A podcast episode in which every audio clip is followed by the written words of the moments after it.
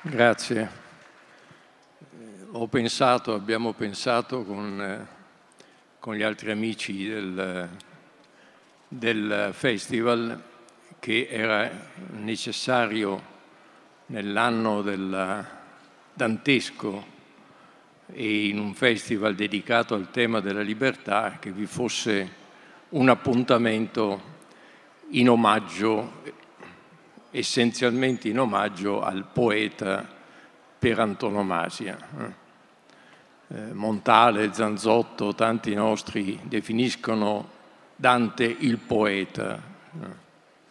Ed è così, perché nella tradizione occidentale, nel codice occidentale, Dante è riconosciuto anche in tutto il Novecento come il poeta. E al centro del suo poema sta il problema della libertà. Eh, io non farò un'analisi filologica di come si presenta questo problema in Dante, cercherò di svolgerlo un po' a modo mio facendone risultare tutta la complessità, la drammaticità, la problematicità libertà vo cercando, eh, non ho un Virgilio che dica va cercando, e quindi mi tocca cercarla da solo la libertà. Dante era ben accompagnato, no? a partire dalla Vergine lassù, perché tutta la, l'operazione parte addirittura dal, da Maria Vergine, attraverso Lucia, l'illuminazione, gli occhi che vedono, Beatrice, che di per sé non si sarebbe neanche mossa, Virgilio. Insomma, Dante era molto bene accompagnato. Io credo che noi invece siamo molto, molto soli e quindi la nostra ricerca è assai forse più complessa o più difficile, o meglio, è più facile che faccia naufragio rispetto alla ricerca di Dante. Ma se Dante, come noi, cerchiamo la libertà, è evidente che non nasciamo liberi, perché se nascessimo liberi non avremmo bisogno di cercare la libertà. Nessuno nasce libero, come suona una proposizione famosa di un altro grandissimo occidentale come Benedetto Spinoza. Nessuno nasce libero. Libertà è liberarsi. Occorre vedere se, questa, se questo sforzo di liberazione giunge, può giungere o no a compimento. Ma è certo che non si nasce liberi, liberi si diventa. Eventualmente si diventa. Qui mi ha sempre colpito una possibile analogia, molto fantasiosa se volete, ma credo efficace. Vi è il mito per eccellenza della filosofia, il mito per eccellenza che è quello della caverna di Platone. In quel mito appunto si dice che tutti noi, Socrate dice tutti noi, siamo come quei tipi che vede lì, incatenati in fondo a questo buco a guardare non le cose che sono, ma le ombre delle cose, rivolti al fondo della caverna, incatenati, cioè nella condizione di servitù per eccellenza. Improvvisamente uno di costoro si scatena. Perché, come, quando ha sentito qualcosa, una voce, Platone non ci dice nulla di ciò.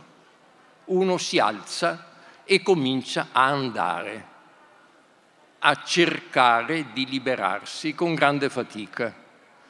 Prima il primo tentativo fallisce, poi lo ripete, fin tanto che riesce ad uscire dalla caverna e si mette in marcia su per la montagna esattamente come il nostro pellegrino Dante, si mette a scalare la montagna uscendo dal buco. non è analogo la situazione iniziale della Divina Commedia, cioè l'incatenato non è in fondo lo smarrito dantesco, non è in fondo una, una, un reimmaginare quell'incatenato.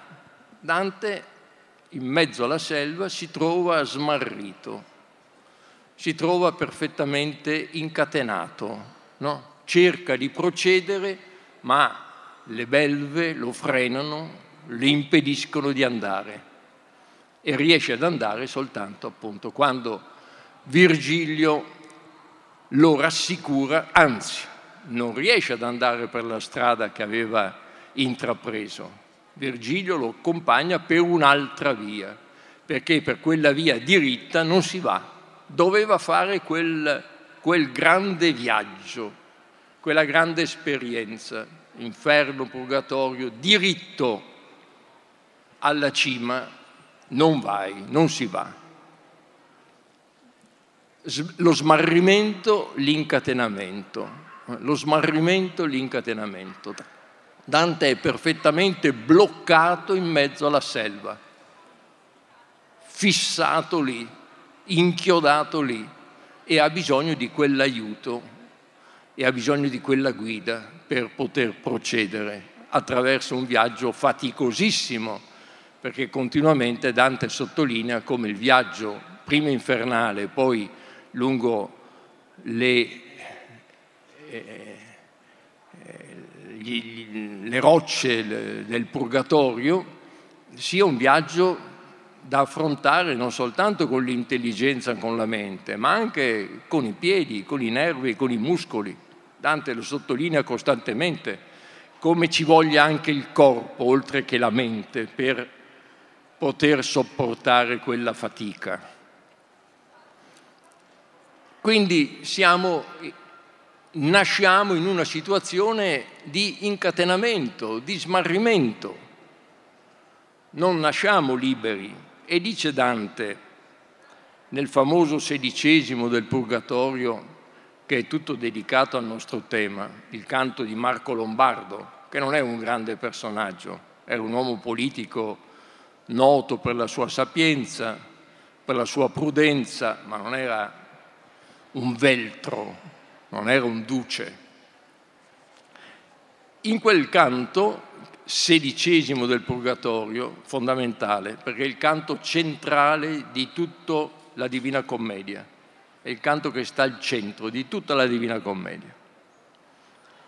In quel canto si dice che l'anima esce dal suo fattore pargoleggiando, semplicetta, che sa nulla. L'anima nasce così dal fattore. Poi per Dante soltanto immediate a Deo successivamente, gli viene donata a quest'anima che nasce pargoleggiando, che sa nulla, cioè da, da, diciamo totalmente incatenata, determinata, condizionata, assolutamente non libera, in quell'anima Dio immediate, senza la mediazione di cieli, di stelle, di astri o di altro, immediate, cosa induce, cosa dona? Dona la libertà? No, no, la possibilità del liberarsi dona, la potenza del liberarsi dona. Fondamentale è questo non è che venga donata immediata a Dio del volere la libertà. Volere l'abbiamo tutti. Ogni ente vuole. Non possiamo non volere.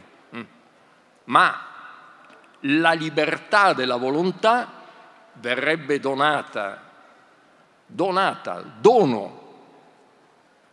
Non te la fai tu, non te la costruisci tu. La possibilità di essere libero è un dono Decidete voi da chi viene questo dono, ma è un dono. Esattamente così appare anche in Platone. Eh, perché quello si alza e, va? Perché quello si alza e procede verso la liberazione? Perché lui e non quell'altro? Che come si spiega quel dono a quella persona? Il mito platonico è chiarissimo, vuol dire noi abbiamo la possibilità di liberarci, ma questa è una pura possibilità. La nostra libertà è in potenza, in atto, può essere soltanto a compimento di quell'esperienza, di quell'itinerario quello platonico fino al cima della montagna dove si vede il sole e anche oltre il sole, e quello di Dante all'Empirio. Ma senza questa esperienza di liberazione che ognuno compie non c'è libertà, ma c'è la possibilità della libertà. E questa possibilità della libertà ci viene immediata da qualcosa, da qualcuno donata perché noi non possiamo assolutamente spiegarcela. C'è qualcuno che se la può spiegare? No, non è dimostrabile né spiegabile. Mm. È biologicamente connessa al nostro esserci la possibilità di iniziare una esperienza, esperienza di liberazione. Ma che cos'è che è interessantissimo in Dante e che fa riflettere credo anche dovrebbe far riflettere anche la filosofia attuale che, come sappiamo, ha come sua croce, diceva Kierkegaard, il problema della libertà. Kierkegaard diceva la libertà è la croce dei filosofi. Perché? Ma perché non riesci a spiegartela, non riesci a dimostrartela. Riesci a spiegare o a mostrare l'esperienza che compi per liberarti ma quella condizione iniziale, quella potenza di libertà è dono. Chi crede lo spiegherà come Dante, immediate a Deo, chi non crede dice è connessa alla mia costituzione, alla costituzione del mio esserci. Potermi, la possibilità e soltanto la possibilità di alzarmi e andare, di scatenarmi questa cosa straordinaria. Mm? Perché ordinariamente, il mito di Platone di nuovo, noi rimaniamo seduti lì a guardare le ombre. Quella è la nostra condizione ordinaria, normale, naturale, stare seduti e guardare le ombre. Quindi c'è la condizione straordinaria di uscire dall'ordinaria servitù della nostra natura, perché noi naturalmente nasciamo pargoleggiando semplicetti che non sanno nulla. Qual è il nesso che ci fa capire meglio il problema? È il nesso col linguaggio. È stato, si è poco riflettuto su questo, ma c'è un'analogia strettissima in Dante tra quel dono che Dante ritiene dono supremo della bontà divina, la possibilità della libertà, dovremmo aggiungere per Dante propriamente non soltanto la possibilità della libertà, perché anche poi tutto l'itinerario se non viene accompagnato naufragherà, ma lasciamo perdere questo aspetto. L'aspetto essenziale è sottolineare che noi siamo liberi in potenza, in potenza. L'analogia tra questa condizione di possibilità propria del nostro esserci, compiere un'esperienza di liberazione, e quell'altro dono di Dio, supremo dono di Dio, la libertà del volere, supremo dono di Dio alla nostra specie, il linguaggio. Il linguaggio, ciò che ci differenzia e Dante è il primo a dirlo con radicalità, almeno nel Medioevo, con radicalità. Non fa più nessuna confusione, il linguaggio umano, il linguaggio degli animali, eccetera, tutti parliamo, no, parla solo l'uomo. E nel divulgare eloquenza lo spiega, diciamo tra virgolette, scientificamente per primo. Dante era molto orgoglioso del divulgare eloquenza. Diceva, questa cosa non l'ha mai tentata nessuno. Nel convivio eh, spezza il pane della sapienza che c'è tra, tutto, tra tutti noi, tra il popolo, diciamo, ivi comprese donne e bambini, dice Dante. Guardate quanto sono generoso. Ma, ma spezza un pane che già c'è. Nel divulgare invece dice questa cosa l'ho tentata, l'ho fatta solo io, sono il primo ad affrontare il problema del linguaggio in questo modo. E come lo affronta? Soltanto la nostra specie è capace di parlare, il linguaggio è soltanto questo il linguaggio, gli altri non sono linguaggi, non hanno tecnicamente nulla que- del linguaggio umano. Il linguaggio umano è grande dono divino, ma che, cosa si intende per linguaggio? Si intende per linguaggio, in perfetta analogia con quello che ho detto finora per la libertà, si intende per linguaggio la forma locuzione, cioè nel nostro animo è innata la possibilità di parlare, una forma generale del linguaggio che poi si esprimerà nei diversi idiomi. Ma quello che è dono divino non è questo o quell'altro linguaggio che diviene storicamente, che è un fatto culturale, che ha anche dei, dei, degli elementi di convenzionalità. Quello che è propriamente il dono divino è la nostra capacità di parlare qualsiasi idioma, forma locutionis. Quindi i due doni divini vanno letti e interpretati insieme il dono divino della forma locutionis e il dono divino della potenza di libertà. Quindi il linguaggio in qualche modo è il, segna- è il segno primo in noi del nostro essere libero, del nostro essere libero. Perché il linguaggio è il segno in noi che a differenza degli altri enti, che a differenza delle altre specie, non siamo determinati non siamo naturalisticamente condizionati in tutto e per tutto. Mm.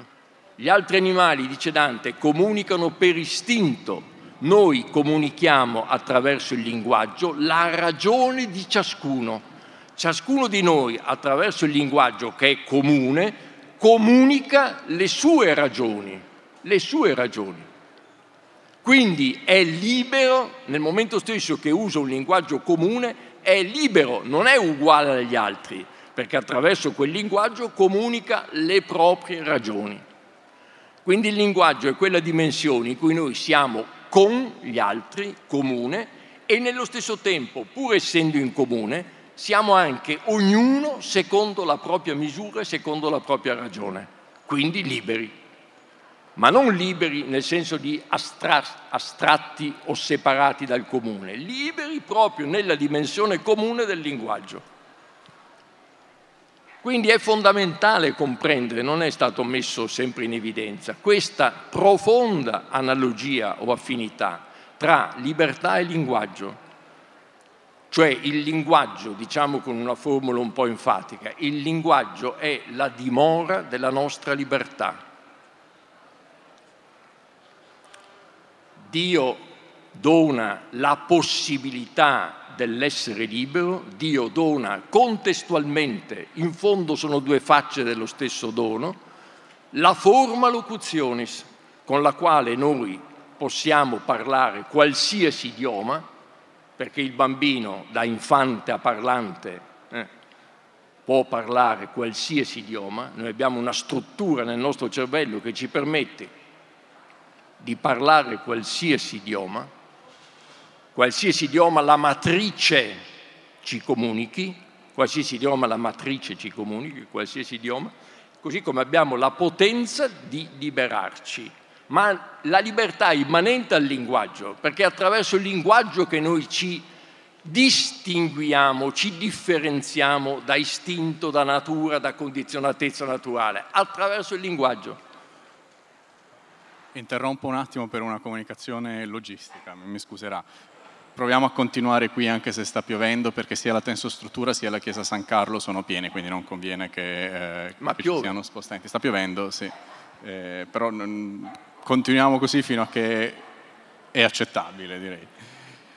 Prego, chiedo scusa per la, andare, per no. Ci sono le altre, le altre, sedi, ma poi loro... Parlando di Dante e di Dio potremmo andare in chiesa, no? Potremmo liberare la chiesa. Sono già occupati. Prego. Il, vabbè, siamo arrivati allora a questo punto.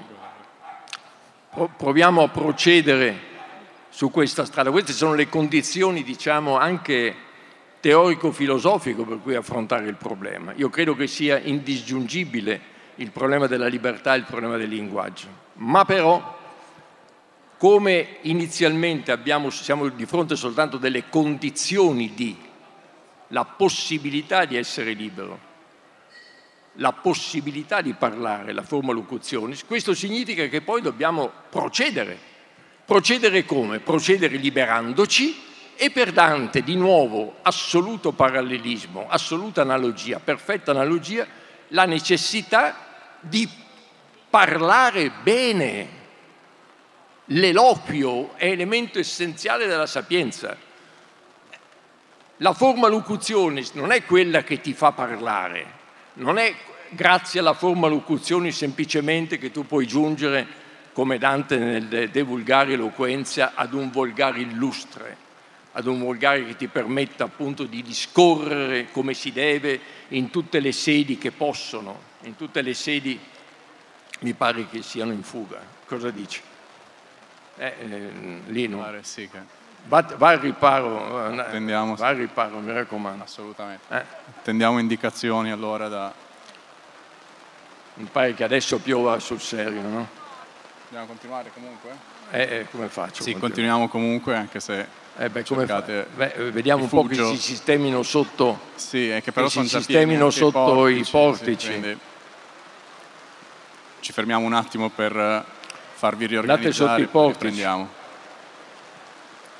Non Quando vi siete previsto. sistemati sotto i portici e mi sentite,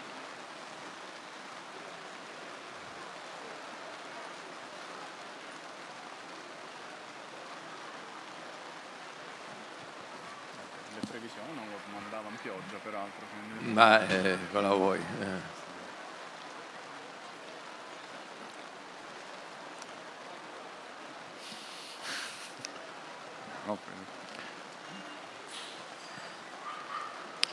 Allora, si, si sta, spero che sotto i portici si senta, credo che sia inutile che aspettiamo, no? perché poi tra l'altro dopo c'è un altro. Volevo dire, continuiamo, definita questa condizione originaria di possibilità, eh, nell'anima ci viene in qualche modo da Dio, da niente, non lo so, in qualche modo nell'anima c'è donata la condizione, nient'altro che la condizione originaria per iniziare un'esperienza di liberazione e così ci è donata la forma locutionis che ci permette poi di essere parlanti, animali dotati di logos. E logos vuol dire linguaggio, ma vuol dire, come sapete benissimo, ragione, misura, calcolo, eccetera, eccetera. Tutto ciò che ci distingue dall'animale, tutto ciò che ci distingue dalle altre specie, dove domina invece la determinatezza e la condizionatezza naturalistica. Quindi il linguaggio è la dimora della libertà, il segno cospicuo della libertà. Bene, siamo all'inizio. Abbiamo indicato le condizioni per cui quel pellegrinaggio di Dante e il nostro pellegrinaggio di liberazione può iniziare. E allora torniamo lì, a quel primo canto del Purgatorio, per capirne di più. Catone cosa straordinaria. Dante mi mette Catone non solo pagano, ma suicida a custode della montagna del Purgatorio, cioè quindi Catone stesso destinato a salvezza, è chiaro, destinato a salvezza.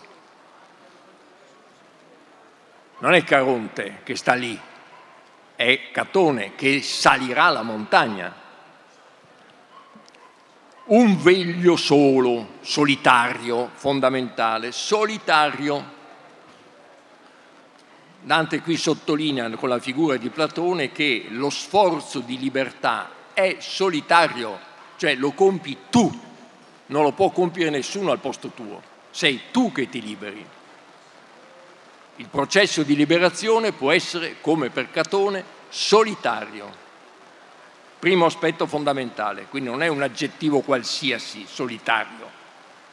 Vuol dire che Catone, campione della libertà, è solitario, costitutivamente solitario. Un suicida.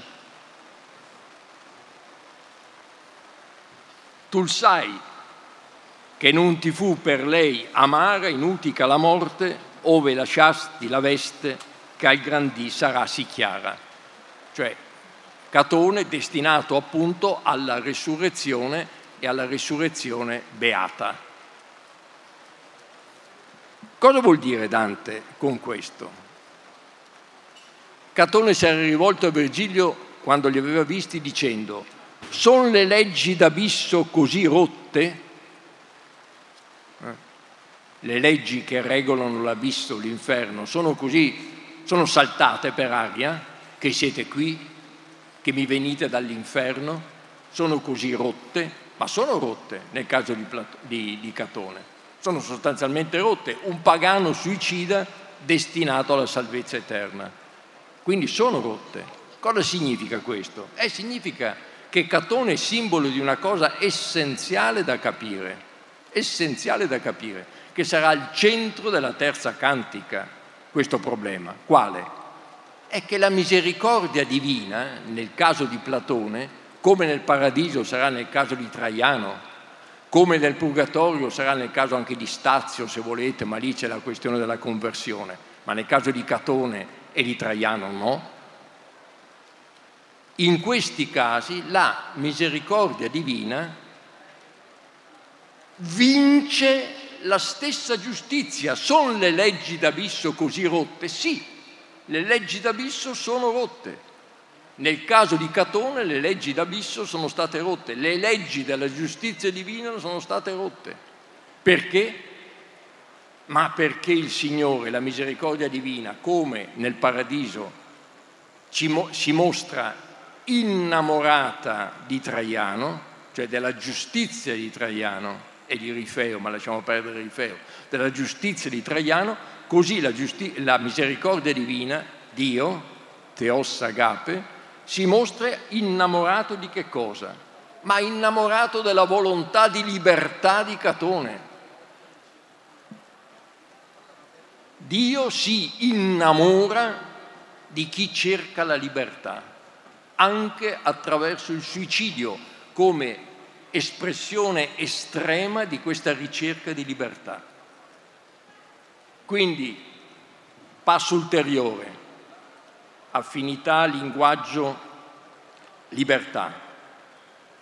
Dio non solo ci dona linguaggio di mora della libertà e la condizione per cui iniziamo un processo di liberazione, ma se ne innamora di chi procede in quella direzione se ne innamora talmente che il suo amore vince, supervince la sua stessa giustizia. Eh, è una straordinaria idea, una straordinaria ed eretica idea. Cioè nel senso che questa volontà di un Dio che si innamora della nostra volontà di libertà, della nostra ricerca di libertà, e ama lo stesso suicida in nome di questa ricerca di libertà è un'idea eretica nel senso etimologico del termine, un'idea che si solleva solitaria nei confronti di tutto ciò che è tradizione, di tutto ciò che è costume, che è abitudine, che è senso comune, eretica in questo senso. Ma che cosa indica anche questo, questa figura di Catone? Qualcosa di più sostanziale ancora, perché qui finora forse potremmo dire ci muoviamo in un orizzonte semplicemente teologico, no, questo orizzonte, questa dimensione semplicemente teologica mette in evidenza un problema essenziale che ritornerà in tutta la filosofia occidentale successiva, e cioè che tu sei libero se e soltanto se nella tua esperienza di liberazione, perché è un processo che parte da una condizione iniziale, diciamo, indimostrabile, ma è poi un processo, se in questa tua esperienza tu sei pronto, come Catone, ogni volta, in ogni istante, a morire. Cioè, cosa pone la questione Catone in Dante? Pone il rapporto tra libertà e morte. Niente di meno di questo, su cui la filosofia successiva eh, costruirà una delle sue croci tu sei libero soltanto se sei pronto a morire per la libertà. Soltanto a questa condizione puoi dirti libero. Questo significa Catone, fino addirittura al suicidio. E Dio ama questo. Dio ama questo. Esattamente come la giustizia nel paradiso, così qui ama questo ama questo gesto di Platone che non è spiegabile soltanto eh, di Catone, che, è, che indica questo problema, il rapporto tra libertà e morte. Cioè il morire, inteso come verbo magentis, non il fatto della morte, ma il mio essere pronto a morire, mi libera da ogni condizionatezza e quindi esprime fino in fondo la natura stessa del linguaggio, cioè in fondo il mio linguaggio è un linguaggio che, inconsapevolmente se vogliamo, ma ci parla sempre del morire. Non è soltanto la nostra idea, forse la nostra idea più determinante, noi siamo quell'animale che sa di morire. Quindi il linguaggio ha a che fare costitutivamente col morire, non con la morte, dato di fatto, ma col morire. E soltanto nella misura in cui il mio linguaggio sia costantemente alle prese con il morire, siamo liberi, perché il morire mi libera da ogni condizionatezza finita, perché sapendo di morire ed essendo pronti a morire come Catone, nulla di finito, nessun'altra condizione mi può fare impedimento al, all'itinerario di liberazione.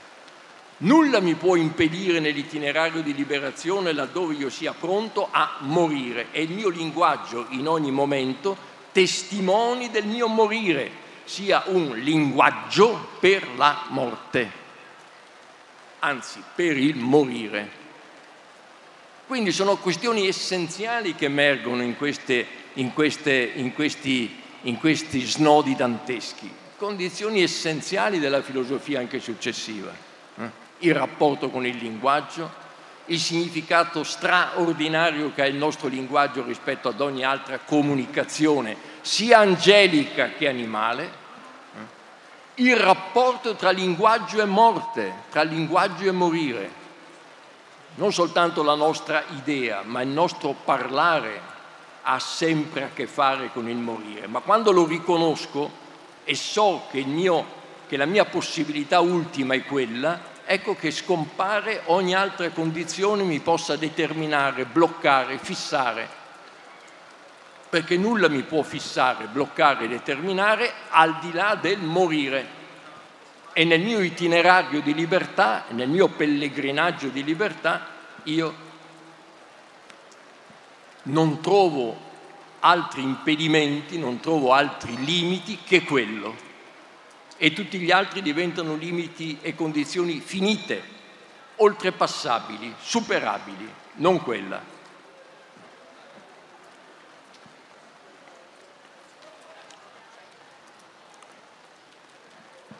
E qui si pone una questione su cui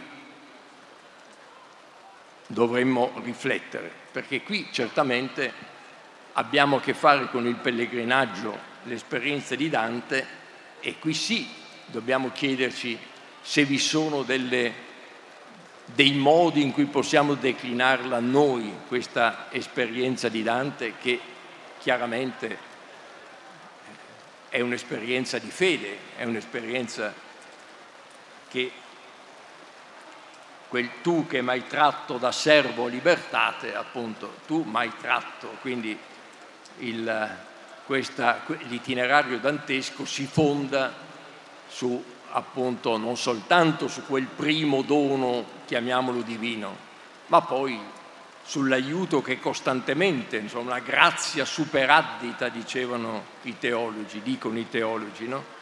che ci accompagna fino al compimento del nostro viaggio. Quindi, giunti a chiarire il rapporto che Catone esemplifica tra libertà e morire, che può essere, che si può esprimere in un linguaggio propriamente filosofico, eh, adesso bisogna capire se il pellegrinaggio dantesco fino al, proprio, al suo compimento può avere una interpretazione, può essere letto altrettanto in una chiave che riguarda tutti noi, credenti e non credenti, per dirla in forma breve. Io penso di sì, in che senso? Nel senso che non possiamo pensare alla, a, a un compimento della nostra libertà, no? Alla, al passaggio dalla potenza all'atto, ammesso eh, che ciò sia pensabile e che la libertà non debba essere detta semplicemente equivalente al cercarla,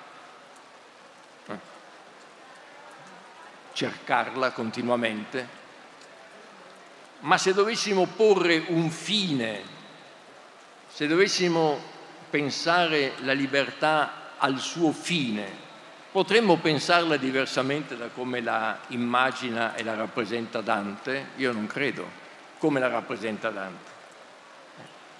La libertà al suo fine, l'immagine finale da servo a libertate è quando Dante dall'alto non guarda un, iper, un iperuranio successivo, ma guarda la nostra aiuola qua giù, dall'alto, subspecie eternitatis. Questo è il compimento della libertà, non un astrarsi da qua giù, ma il guardare dall'alto qua giù. Quando è al termine sua del, del suo itinerario Dante in contemporanea assoluta vede le immagini dell'Empirio e qua giù e vede però le cose di qua giù subspecie eternitatis, dal punto di vista dell'Eterno. È concepibile libertà diversamente? Non credo. Se io devo pensare un fine del mio processo di liberazione, non posso che pensarlo così. Vedere la cosa, non un vago astratto iperuranio, vedere la cosa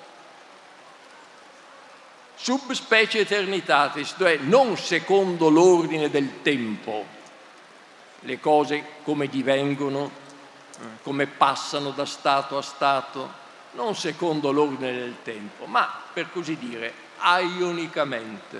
Eh? Il passaggio alla Cronos, il rapporto tra Cronos e Ion anche in Platone, no? Seco- c'è l'ordine del tempo, certo c'è l'ordine del tempo, ma oltre, per così dire, l'ordine del tempo c'è la possibilità di vedere le cose nel tempo secondo Aion, secondo l'Eterno.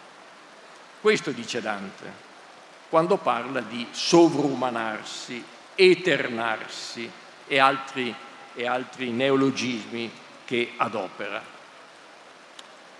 Passare da un discorso che vede le cose secondo il loro divenire orizzontalmente, è il viaggio d'Ulisse del ventiseiesimo dell'inferno, da lido a lido, da gente a gente, si viaggia sull'orizzontale.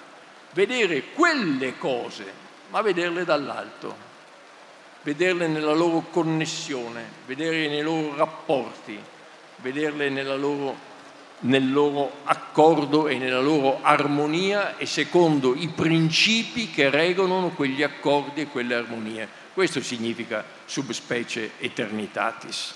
Eh? Vedere le cose non come divengono, no? ma in base alle leggi che ne regolano i rapporti, le armonie, i principi che ne regolano i rapporti e le armonie. Altrimenti la mia esperienza è un'esperienza ingannatrice, come quella di Ulisse. Non a caso Ulisse è messo tra gli ingannatori fraudolenti. Inganna perché quell'esperienza non giunge a veramente conoscere le cose, perché non conosci le cose discorrendo da ente a ente, da finito a finito. Le conosci quando ne comprendi l'armonia, quando ne comprendi i principi che ne regolano le relazioni, principi eterni. Secondo questa prospettiva, quindi, Dante ancora da dire, e come ha da dire? perché questa prospettiva che sto dicendo è mutatis mutandis quella dell'amor intellectualis. Non vedo differenze sostanziali. Certo, il linguaggio è diverso, i principi sono diversi, le storie sono diverse, ma è l'amor intellectualis. Io amo le cose, amo qua giù, così come Dante tornerà nella sua maledetta Firenze per cercare di far capire al suo popolo che cosa ha visto, per far, cercare di far capire come può essere, come può svolgersi un processo di liberazione, esattamente come quella figura di Platone ritorna giù nella caverna, anche a costo di essere messo a morte. Perfetto parallelismo anche da questo punto di vista. Quindi è qua giù che mi interessa, è questa terra qui che devo far diventare un paradiso, ma per farlo devo aver compiuto tutta l'esperienza, perché se non ho visto dall'alto qua giù non potrò mai comprendere secondo quali rapporti, relazioni è strutturato e tantomeno potrò condurlo a liberazione. Quindi questo questo sovrumanarsi di Dante, questo eternarsi di Dante, non è nulla di astratto, non è nulla di astrattamente ascetico, è il processo che è necessario pensare se si vuole compreendere le cose, non solo secondo l'ordine del tempo, perché secondo l'ordine del tempo semplicemente non le comprendi, eh? le, le, narri, eh? le descrivi, non le comprendi. Se passi da possibile finito a possibile finito eh, e cancelli, aggiungiamo, e rimuovi il problema del rapporto tra libertà e morire, andiamo da finito a finito, da possibile a possibile, e cerchiamo di non incontrare mai quel termine del possibile che è il morire, e di volta in volta siamo condizionati da questi possibili finiti, e beh questo, ripeto, è il viaggio che Dante descrive nell'Ulisse dantesco, il viaggio che conduce al naufragio, il viaggio che ti impedisce di anche semplicemente eh, scendere eh, sulla spiaggia della montagna, non solo di affrontarne tutta la salita. Si dirà, ma questo sovrumanarsi, questo eternarsi è impossibile. È l'impossibile. Sì, possiamo dirlo, è l'impossibile, eh, ma l'impossibile è il termine logico del possibile. Non posso pensare il possibile se non penso quel possibile che è l'impossibile. Se passo, trascorro da possibile a possibile, da finito a finito, certo, non incontrerò mai l'impossibile, ma non incontrerò mai neanche nessun fine. Cioè questo, questo trascorrere mi serve essenzialmente per non pormi mai radicalmente il problema della mia libertà. Perché da possibile a possibile continuerò ad essere condizionato, perché questi possibili sono possibili finiti e sarà una catena di possibilità finite. E di volta in volta mi troverò diversamente condizionato. Se il mio fine è l'impossibile, il termine di ogni possibile, allora Dante per fede crede di essersi eternato e crede di aver visto dall'alto qua giù, eccetera, eccetera, ma soltanto pensando questo impossibile io non sarò asservito ai possibili finiti che di volta in volta incontro, perché per ognuno di essi rispetto ad ognuno di essi io avanzerò questa riserva, non sei l'impossibile, non sei l'ultimo, non mi incatenerò mai a te. Soltanto se riguardo ogni possibile finito da questo punto di vista, allora nessun possibile finito potrà avermi e quindi l'itinerario della libertà avere tutto pieno il proprio significato. A nessun fatto si dà ragione perché è un fatto. Nessun fatto è irrimediabile, poiché ogni fatto è qualcosa di assolutamente finito e quindi il suo potere non sarà mai assoluto il suo potere mi apparirà sempre impotente nei confronti dell'impossibile, cioè nei confronti del fine che sentiamo come rappresentante l'energia del mio esserci, la mia libertà in potenza, la mia libertà in atto, quell'eternarsi dantesco. È l'impossibile, è l'impossibile, ma se io ho quell'idea nessun finito possibile potrà mai catturarmi, potrà mai asservirmi. E di fronte a lui io sentirò costantemente che cosa? Ma l'indistruttibilità del mio essere, come dice Spinoza. L'indistruttibilità del mio essere rispetto ad ogni fatto, ad ogni possibile finito. Indistruttibile per principio è appunto l'impossibile. Un fine finito è sempre raggiunto, raggiungibile e distruttibile. Questo no, questo rimane come l'energia che mi fa andare, che mi fa procedere, che conduce il mio processo di liberazione. I mortali, certo, sono quelli che possono morire come Catone, ma i mortali che hanno di fronte a sé questo fine, l'impossibile, i mortali che hanno di fronte a sé questo fine rinascono sempre, perché nessun possibile li blocca, li fissa, li cattura. Possono rinascere sempre. Questi sono i mortali natali. Perché dobbiamo chiamarci mortali e non natali? Siamo mortali laddove di volta in volta il possibile finito ci tiene ma se quel possibile lo vediamo nell'ottica e nella prospettiva dell'impossibile, nessuno di essi ci tiene e da essi rinasceremo sempre.